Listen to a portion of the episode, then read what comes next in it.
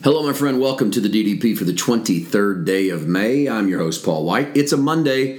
Uh, it's unusual for us to have our monthly meeting on a Monday, but we do. In Chapin, South Carolina, tonight, we will be meeting at 6.30 p.m. Eastern Time with our group from Chapin. That's in the Columbia, South Carolina area. Uh, we meet with them each week, or I'm sorry, each month.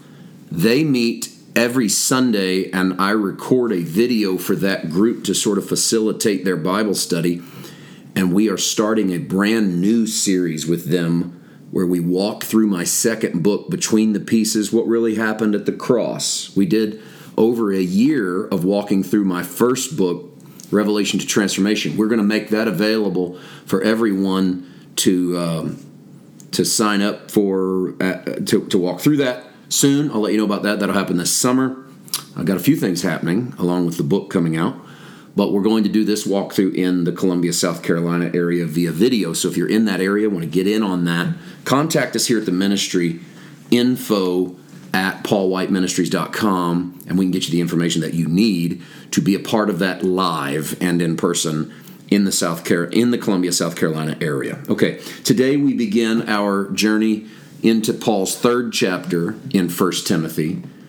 The first seven verses are going to be the qualifications of bishops, and then verses 8 through 13 are going to be the qualifications of deacons, and then a few verses on the faith, on the religion, uh, sort of a mystery of godliness portion. So I think, you know, as in the past, we've kind of went verse by verse. Um, Timothy has these moments where, as you saw us yesterday, we covered a, a, chunk of verses. He has these moments where you can easily do all of these in one podcast unless you're really wanting to break down a real examination of bishops and deacons. I'm not wanting to do that. So, what we will do is today, let's deal with the first seven verses. And to start with, let's read it. The saying is sure whoever aspires to the office of bishop desires a noble task. Now, a bishop must be above reproach, married only once temperate, sensible, respectable, hospitable, an apt teacher, not a drunkard, not violent, but gentle, not quarrelsome, and not a lover of money. He must manage his own household well, keeping his children submissive and respectful in every way, for if someone does not know how to manage his own household, how can he take care of God's church? He must not be a recent convert, or he may be puffed up with conceit and fall into the condemnation of the devil. Moreover, he must be well thought of by outsiders, so that he may not fall into disgrace and the snare of the devil. Let's. I know there's some translation stuff in there we got to get to, and we're going to do that. Paul has turned his focus to the subject of leadership in the church, and he's going to start here with bishops, also known as overseers, uh, and this is a, a, a word that gets used interchangeably in the New Testament with the word elder. Acts 20 will deal with elders. Now, I know the church has delineated between, say, an elder and a bishop, and there is cause for that. But in New Testament terminology, it's a word that can often get bandied about um, interchangeably. The second part's going to be deacons. Uh, there's just a brief digression on women, and then we get into the sort of the mystery of the faith. And these are a Pauline focus on personal qualities, those who he, the kind of things he wants to see of people that serve in these positions. He doesn't really talk about what they do in this passage. He just talks about who they are. And so it tells me that his concern is less about what the overseer or the bishop is actually doing in overseeing the churches, but he really wants to install the right people to do it. And I think this contextually has to do with that first chapter where false teachers have made their way in.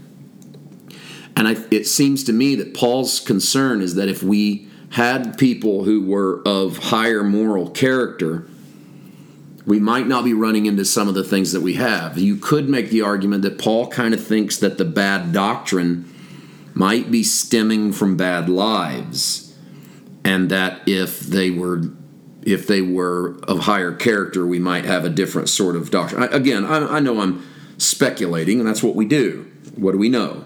We're just walking through what we're given, um, and I think maybe those false teachers have something to do with why Paul goes into this at all.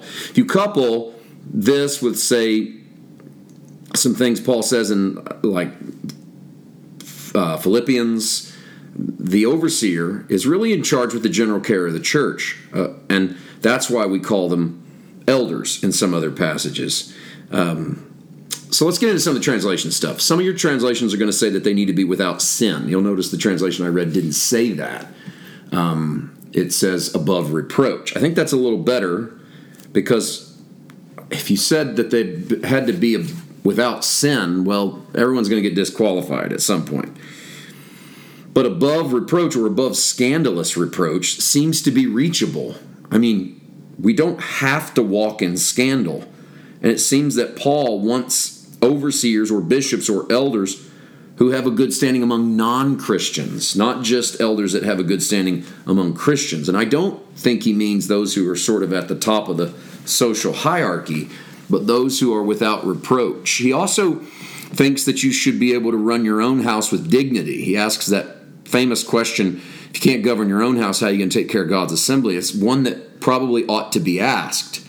Take a look at the family if that unit is dif- dysfunctional, um, what does it say about our leadership in the church? And then I like the word Hart uses, um, not um, a neophyte. Some of the translations say not a recent convert, but not someone new.